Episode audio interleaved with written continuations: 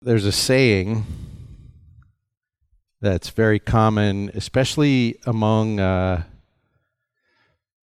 uh, well, uh, especially among people who are interested in motivation, goal setting, and achievement.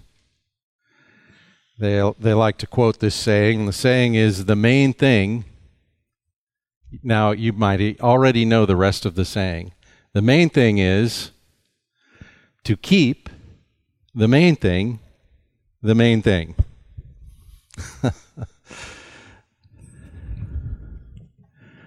now, that statement is kind of frustrating, I think. The main thing is to keep the main thing the main thing. And somehow you can say that without identifying the main thing. Without saying, well, what is the main thing that we're supposed to keep in the place of the main thing?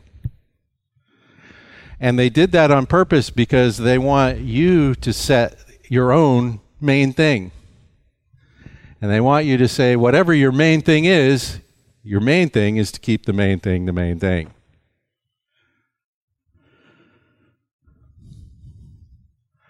I would like to suggest to you that the Bible has a main thing. And that if the Word of God identifies the main thing, then you don't need to. You don't need to have your own main thing if God Almighty has established what the main thing is. Here's what I would like to suggest to you fellowship has always been the main thing. Now, that might surprise you to hear that. Fellowship. Because here's what my experience in the church has been fellowship is kind of a little thing we do on the side, but we don't really need. Like after our worship service here in this church, we always have a fellowship time, which by which we mean the stand around and talk and eat cookies and drink coffee.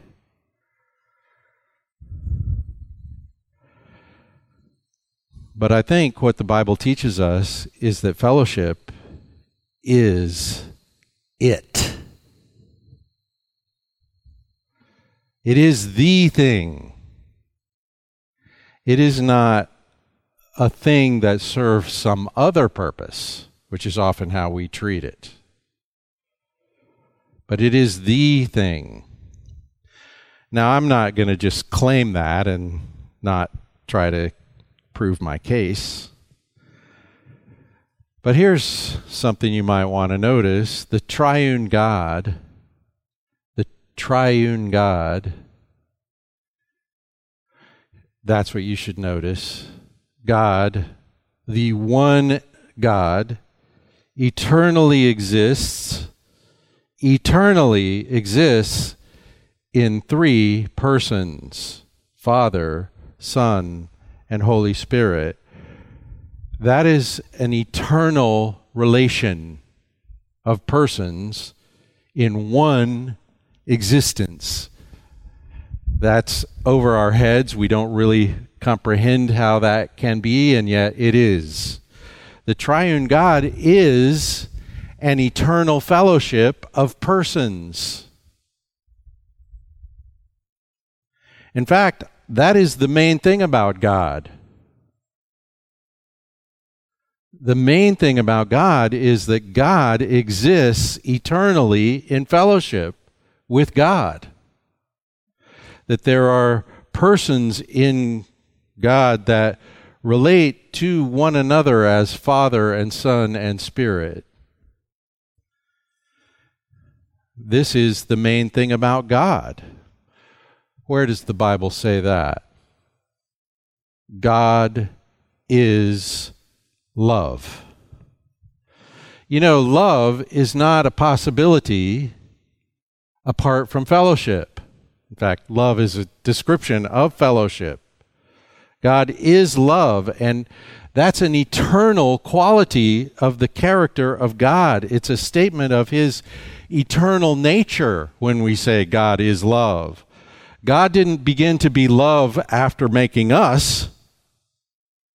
God is love and made us as an expression of his eternal fellowshipping nature. So the human being is created in fellowship with God. Made in fellowship with God. That's what the word likeness means in Genesis. Made in the likeness of God, as children of God, in fellowship with God, made to walk our daily lives knowing Him, with Him, and Him with us. And we're made in God's likeness to walk in fellowship with each other. You know, the first thing that was declared to be not good, God, when He was creating things, He'd create some things and go, that's good, that's good, that's good, that's good, that's good. And then when you get into Genesis chapter 2, there's something that's not good. You know what it was? There's one word alone. Alone. Alone is not good.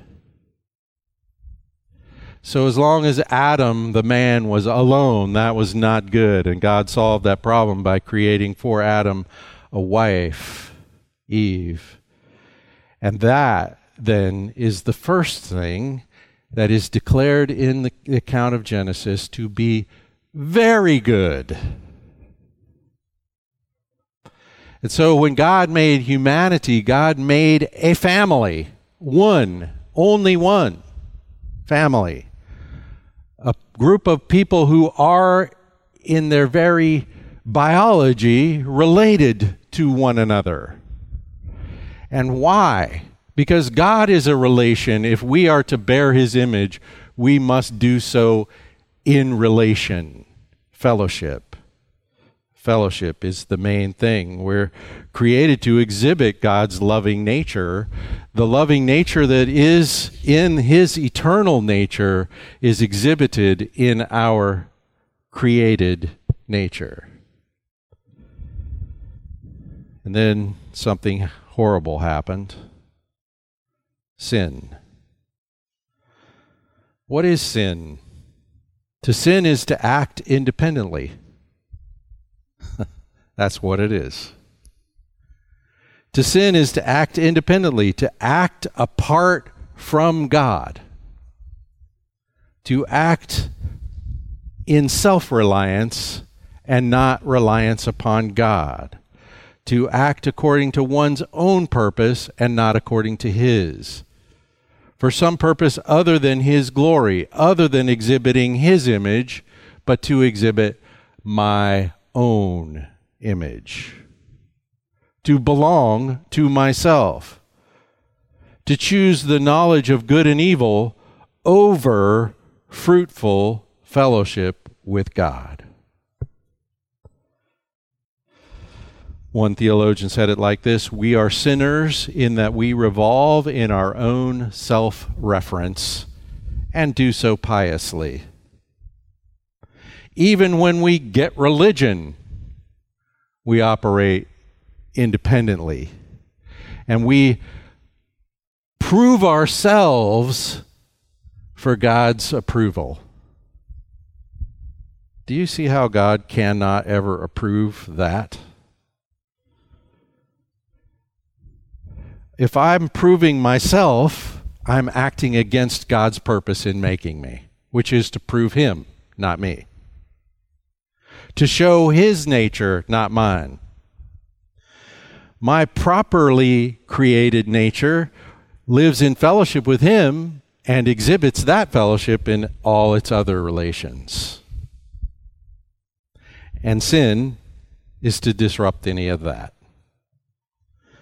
Sin is a person's disruption of fellowship with God, which inevitably results in the disintegration of all right relationships with myself, with other human beings, with all creation. the essence of the moral law of God is relational. All human persons are required by God to live, first of all, in relationship, in a relationship of covenantal love with God Himself, and then to reflect that love in all our human relationships. This is why the law is summarized. Love God with all your heart, soul, mind, and strength, and love your neighbor as you love yourself. Sin is to act alone, to act independently from right relation to God. And of course, to sin is to die. God said it the day you eat of it, you will surely die. And the day Adam ate of it, he surely died. He was alienated from God, and that is dead. It takes a while for this to play out in our physical existence. But to sin is to die. To die is to be alienated from fellowship of the triune God. You could see this in John chapter 1 or 1 John chapter 1. To have fellowship with God is to be alive.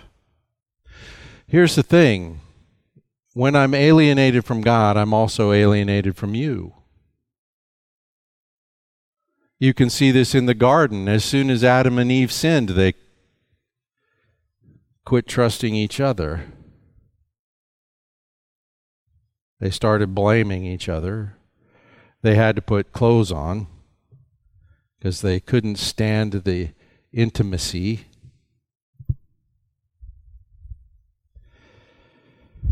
So, dead people are also alienated from everyone else and everything else. Breaking from trust in God immediately corrodes all other trust. Now, nakedness produces shame. It didn't before we went on our own. Nakedness produces a need for cover. The other thing about us in sin is we're incapable. We can see what is good and what is right, and we can sometimes approximate it, but even when we do, the scripture says, all our righteousnesses are filthy rags to God. Well, that doesn't seem fair. How's that right? Because even acting righteously is unrighteous when we act apart from God. Even when I do right, the thing I do is good but it's also sinful because I'm acting apart from the source. So Paul writes, whatever does not proceed from faith is sin. Whatever is not flowing from that fellowship, that right relationship to God Almighty, whatever doesn't flow from my confidence and trust in that is sin.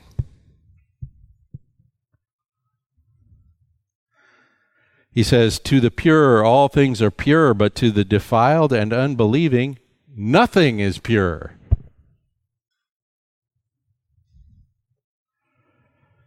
In Hebrews, without faith, it is impossible to please Him. In James, we read this What causes quarrels and fights among you? Is it not this, that your passions, your desires are at war within you? You desire and don't have, so you murder. You covet, you covet and cannot obtain, so you fight and quarrel. You don't have because you don't ask. So, what's the source of conflict in among people in the church. You ask and you don't receive because you ask wrongly to spend it on your desires, on your passions. I'm going to paraphrase that. Conflict among Christian brothers is the result of desires that have not been submitted to God for His provision. In other words, I'm fighting with you to get you to provide something, and I'm not looking to God to be my provider. I think you should treat me as some particular way. You should do what I want. And this scripture reminds me God is the provider, not you.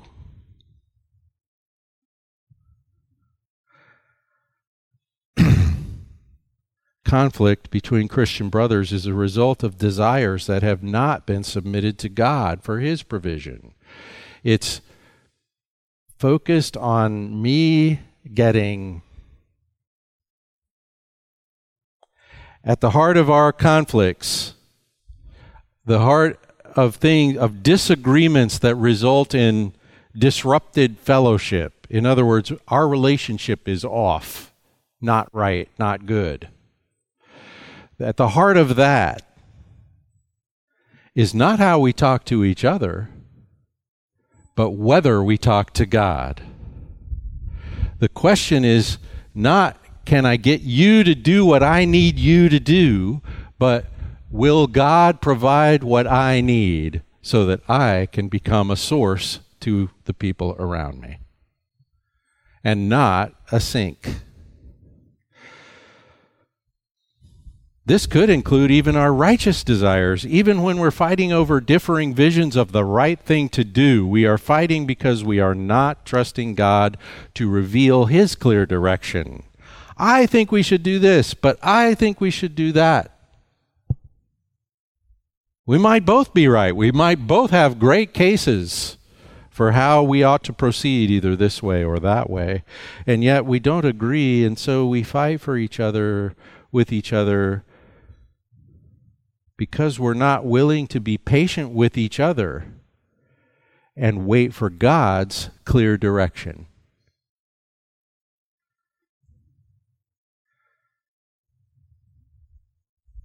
We're not willing to be patient. We're not willing to engage in open, loving conversation. Instead, we stand and fight for what we know is right. What if two people know they're right and that yet they aren't in agreement? Well, if I'm right, I expect the head of the church, our great shepherd, the Lord Jesus himself, will make it clear can I wait? Can I wait for him, for his direction to be clear? We trust his leadership, don't we?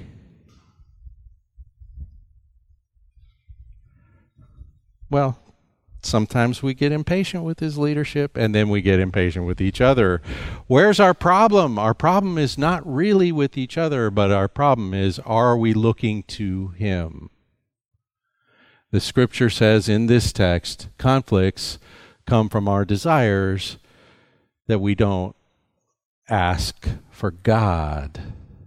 You don't have because you don't ask. Who it's about who you're asking. It's about who you're looking for, looking to, who you think is responsible.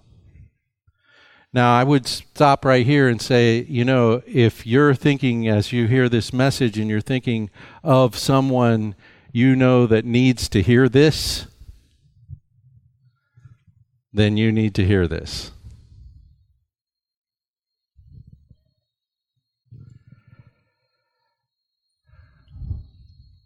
So, where were we in the story? We were at this point. In Adam, all sinned, and so in Adam, all died.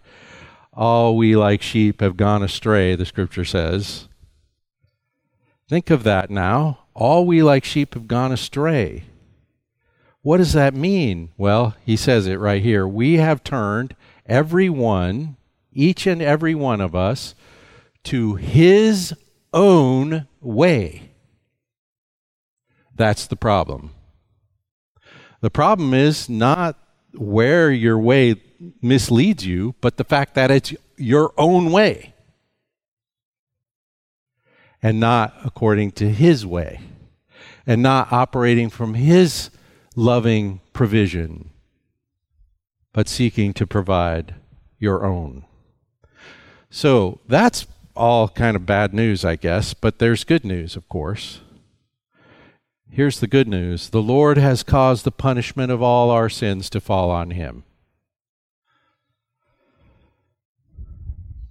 The good news is that the story of God has a hero, the eternal Son who joins us, who joins us, who is God with us, who did not leave us out there wandering around in the dark like we were, who didn't just allow that situation to stand. But what did he do? He joined us he is one of us.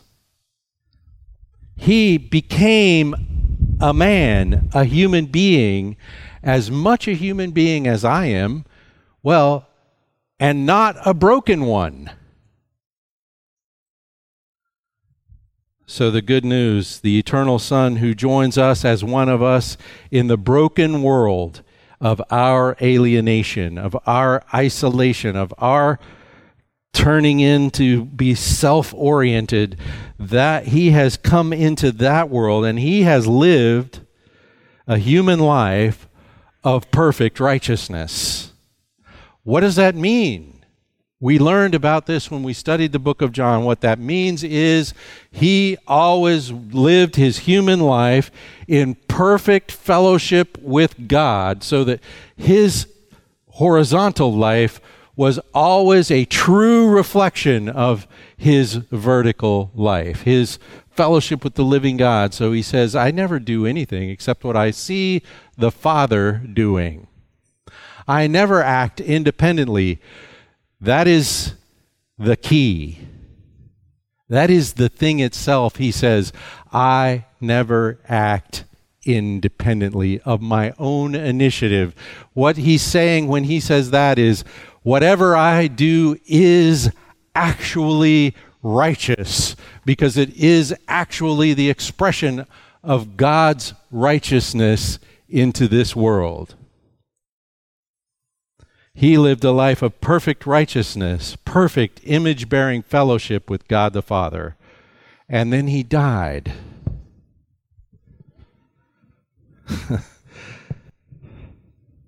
he died that had to be utterly voluntary. because there's no reason. There's no judgment upon him because he has lived the human life that Adam was supposed to live. He has lived. He has walked with God his whole life, every instant of every day. And because he walked with God, he walked rightly with everything and everyone else. And so he should not die but he did. He has no sin, yet he experienced the result of sin, our sin, death, by which we mean some kind of alienation from fellowship with God. We can't figure out how this is, but Jesus, the man, experienced death.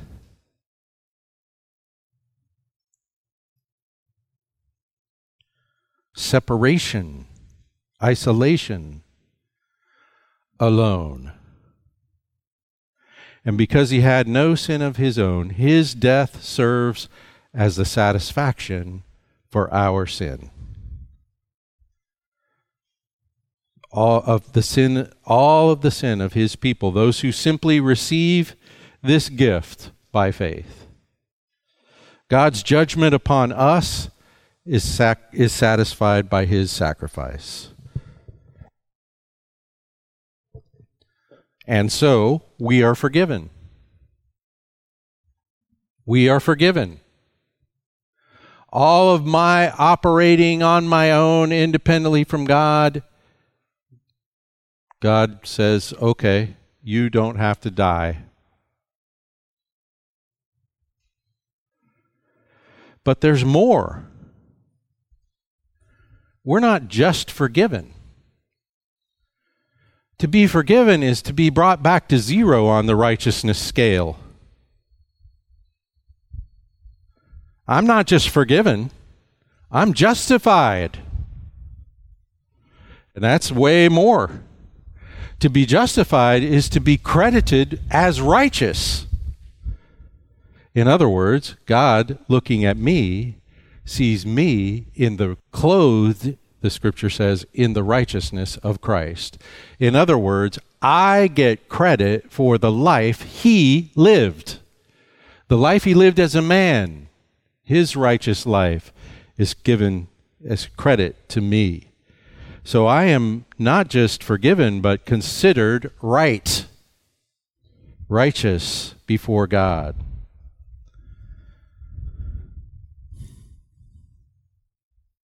That makes another thing possible. In this union with Christ, we have already been raised from our dead condition and given the opportunity to walk in newness of life. In Romans 6 4, we read that. And so we are restored to active fellowship with God the Father.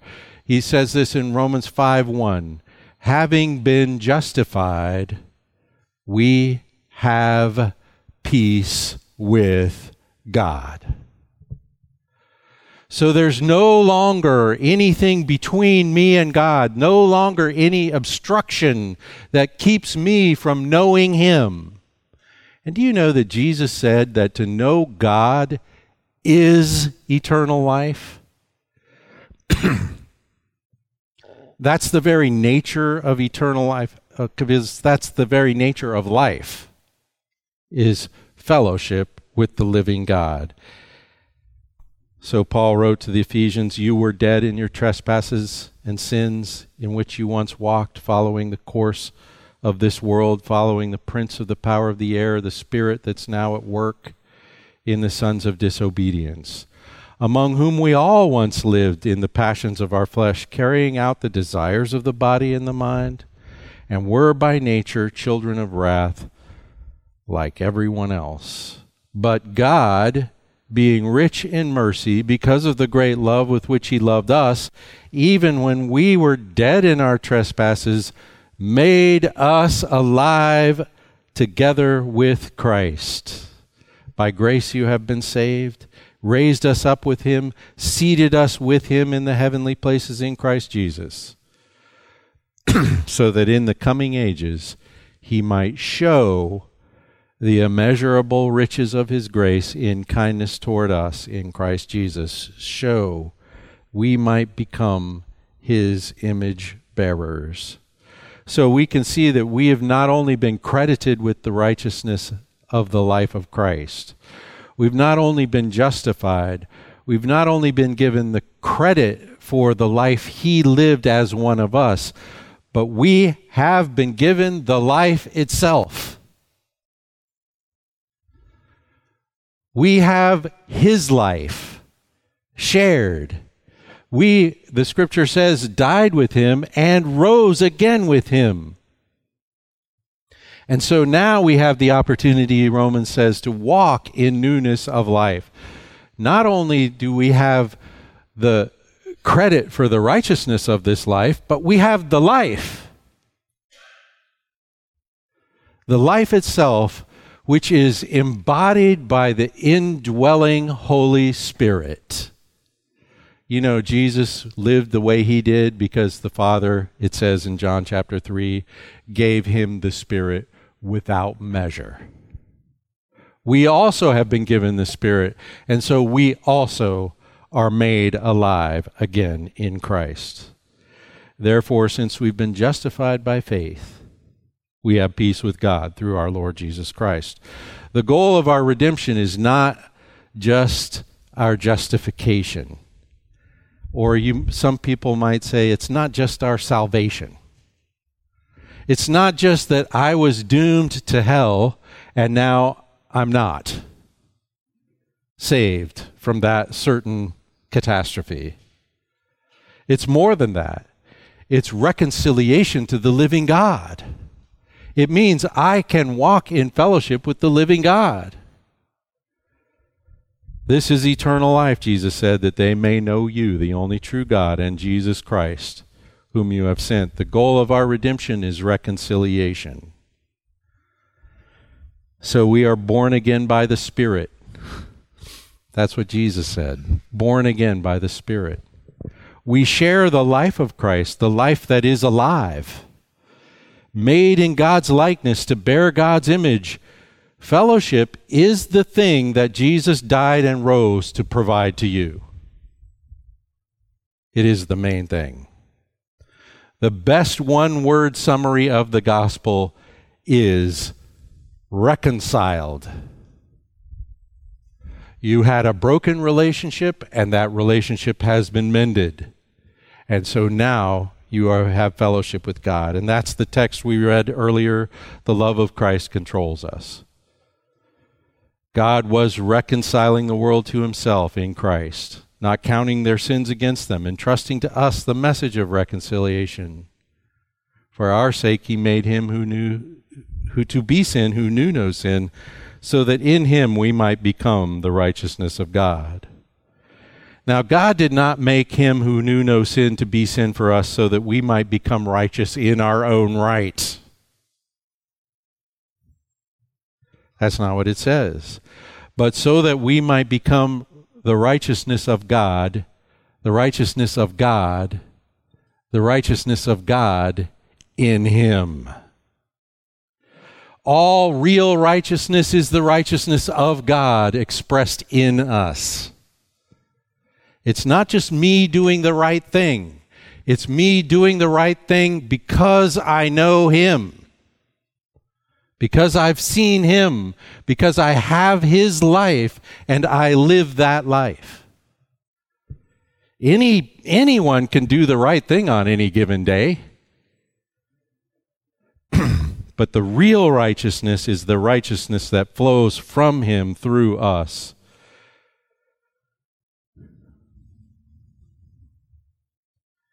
Now, there's more, something more to this reconciliation that we might notice, we have noticed from Ephesians 2 in our study of Ephesians. And that is, as God was reconciled, Christ through the work of his cross was reconciling us to God, he was also reconciling us to each other. In Ephesians 2, we read this He has made us both one to create in Himself one new man. So, making peace, who's this peace between? It's between the people of the fellowship of the body of Christ. That's who. So, He makes one new man out of us making peace among us and to reconcile us to God in one body through the cross. Did you ever notice that we're reconciled to God in one body? That Christ makes the church and reconciles us all together to Him? And so our fellowship with one another is absolutely completely tied to our fellowship with Him. You can't really have one without the other. They are made together by the ministry of the cross. So the atonement not only restores our union with God in Christ by the Spirit, making us alive, the atonement also restores our unity in the family of God, one new man in Christ, one body of Christ or as we read read in the beginning of Ephesians 2, he makes us alive together. Reconciled all around, reconciled all around. He himself is our peace. He doesn't just promise to reconcile us, he has already reconciled us. We are one. We are not trying to become one. We don't do this. He has done it. He has made us one and made us one with Him. This is the, the New Testament answer to the prayer of Jesus in John 17 when he says, I, I'm praying, Father, that they would be one just as we are one. In other words, that our fellowship in the body of Christ would be a true reflection of the eternal fellowship of the living God. That has already been accomplished, but maybe not already been realized.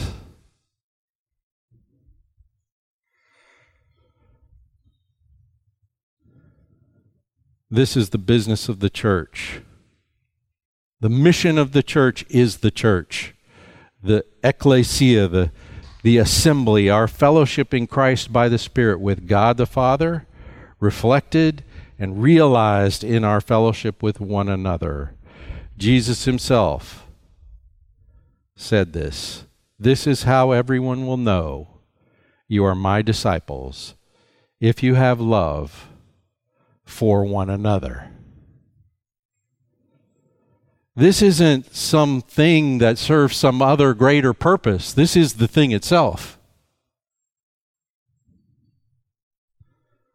Paul elaborates on this in Ephesians 4. I, therefore, the prisoner of the Lord, urge you to walk in a manner worthy of the calling to which you have been called, with all humility and gentleness, with patience, bearing with one another in love. Here's the, the key thing eager to maintain the unity of the Spirit in the bond of peace. And the only bond of peace he might be referring to here is that thing Jesus did when he himself is our peace, when he makes us one new man in Christ to reconcile us together to God. Eager, that means in a hurry. To maintain not to create, to maintain, not to create. What are we about? We are about somehow realizing the reconciliation that Christ has made. We're not trying to make it, we're trying to see it. We're trying to really see it. And to really see it, we're trying to exhibit it. We're trying to be its presentation to one another. Because I know the love of God, I love you with His love. And so I share with you this life we have together in common. Later in the book of Ephesians, he says he gave the apostles, the prophets, the evangelists, the shepherds, and teachers to equip the saints for the work of service, for the building up of the body of Christ, until we all attain to the unity, until we all realize the unity that He has made. The unity of the faith, the knowledge of the Son of God, to mature man, that really says to a mature man one new man in Christ, to the measure of the stature of the fullness of Christ, so that we may no longer be children tossed to and fro by the waves, carried around by every wind of doctrine. Rather, speaking the truth in love, we are to grow up in every way into Him who is the head, into Christ, from whom the whole body, joined and held together by what every joint, held together by every joint with which it is equipped, when each part is working properly, makes the body grow so that it builds itself up in love. The development of the love of the body of Christ, the expression of the eternal fellowship of the living God in the human relationships of the church. Nearly every function of the body of Christ, the church, is mentioned in that text in one way or another. And it has two principal goals. Number one, the unity of the faith and the knowledge of the Son of God. And number two, the building up of the body in love. These are two ways of saying the same thing reconciled, made whole in fellowship with one another. Reconciled. Fellowship is the thing itself, it's not the means to some other thing. The other things are only good in the pursuit of good fellowship. Good fellowship with God, resulting in good fellowship with each other. What we are to do here is to be reconciled, like that passage said be reconciled. To bring this reality into reality. this thing Jesus has done into the present, into our everyday consciousness and action. Our goal is to realize the reconciliation that Jesus has made, to see it, to understand it, to enact it in real life. We don't need to make it, we need to know it and walk in it and be eager to preserve, be in a hurry to preserve the unity of the Spirit in the bond of peace. What an amazing opportunity.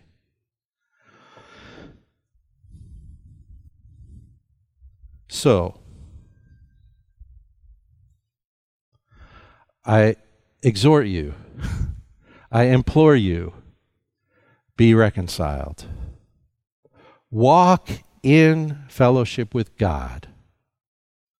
Walk in fellowship with God. There's three primary ways we walk in fellowship with God the Word, the Word, the Word, which is the Word of this in Christ.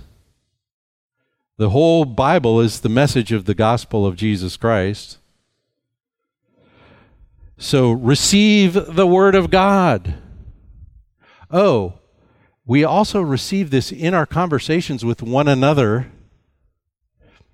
I hope you're receiving it now as I speak. That's my goal every time I speak.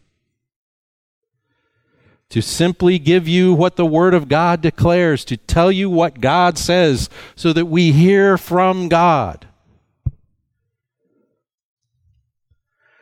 When we pay attention to the Scripture, the Spirit works in us to understand it, to see it, to see how it might play out in our own lives.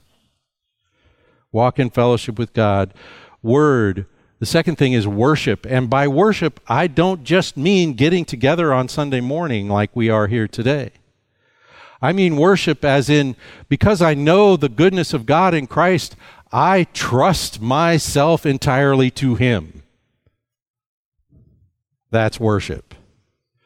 And when we get together here on Sunday morning, it's not just to have the good feeling of singing or uh, to be encouraged by something I might say, but it is to worship, that is to having heard, having sung, to say to God, Here I am, send me. Here I am, I am yours.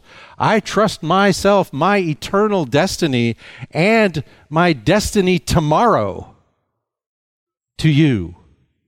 I you I am yours and everything I have is yours. That's worship. Then the third thing is prayer. Walk in fellowship with God, word, worship, prayer. Remember that God is the source of all good things. He is diligently providing for all the needs of his children. That is always true, even when you don't see it, even when you don't feel it, even when, no, no matter what. He's doing something. He is doing something really, really, really good right here, right now. I don't know everything about it, but it's good. Pray especially for the unity of the Spirit in the bond of peace to have real expression in the body. Pray for the elders that they would be so completely captivated by the love of Christ that they would become leading servants in the body of Christ, realizing this reconciliation. When you pray, this is very important. When you pray, you are directly engaged in the thing Jesus died to make available to you. It is not some thing to get something else, it is the thing. Now, when I pray, I'm often asking God for other stuff. But I'm talking to God for crying out loud. That is the main thing. And that is the thing Jesus died to make available to me access to the throne of grace so that I can bring all my dumb, trivial needs to God and expect Him to take care of it. And probably in some creative way I haven't thought of. But when I pray, I'm engaged, I'm doing fellowship with God right then, right there. That is the main thing.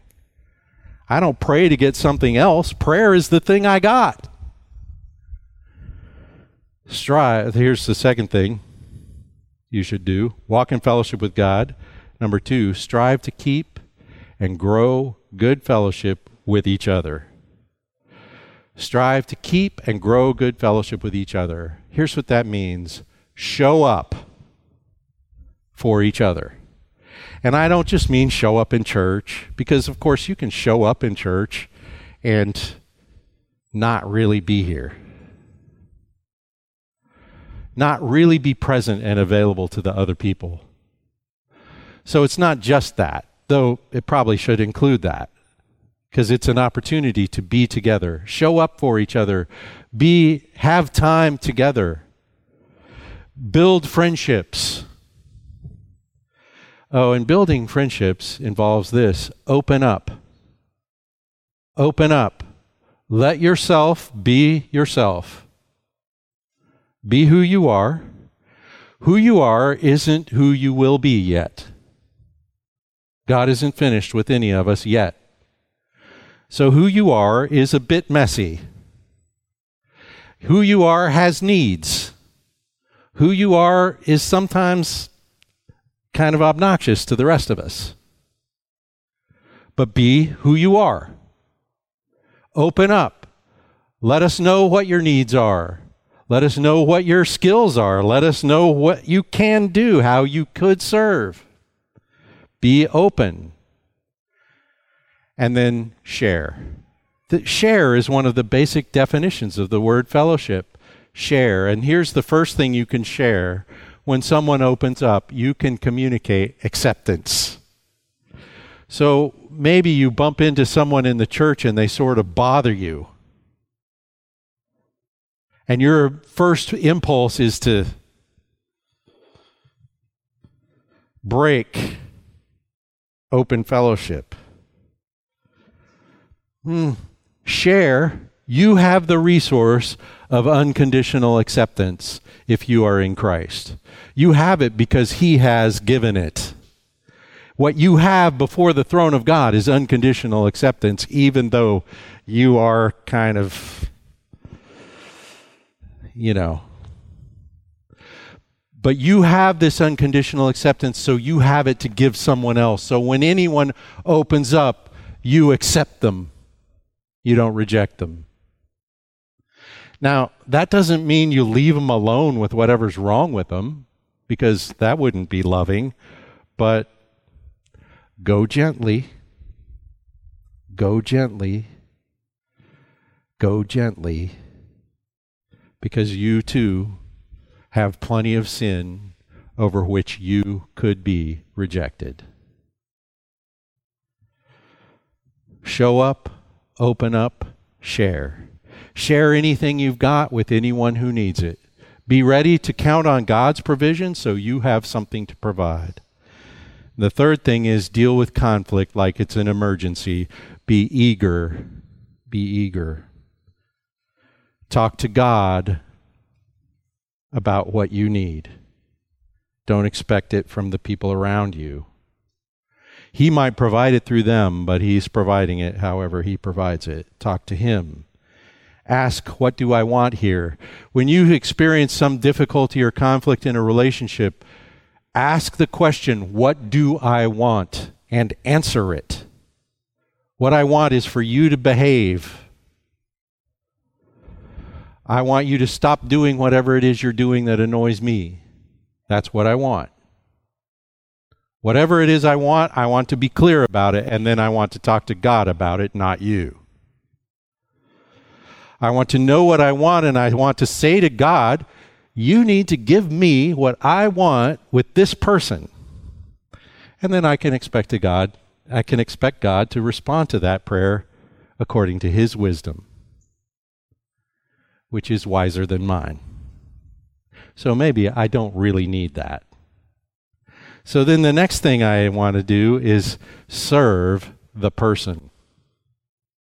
Serve the person without any particular need of a return from them.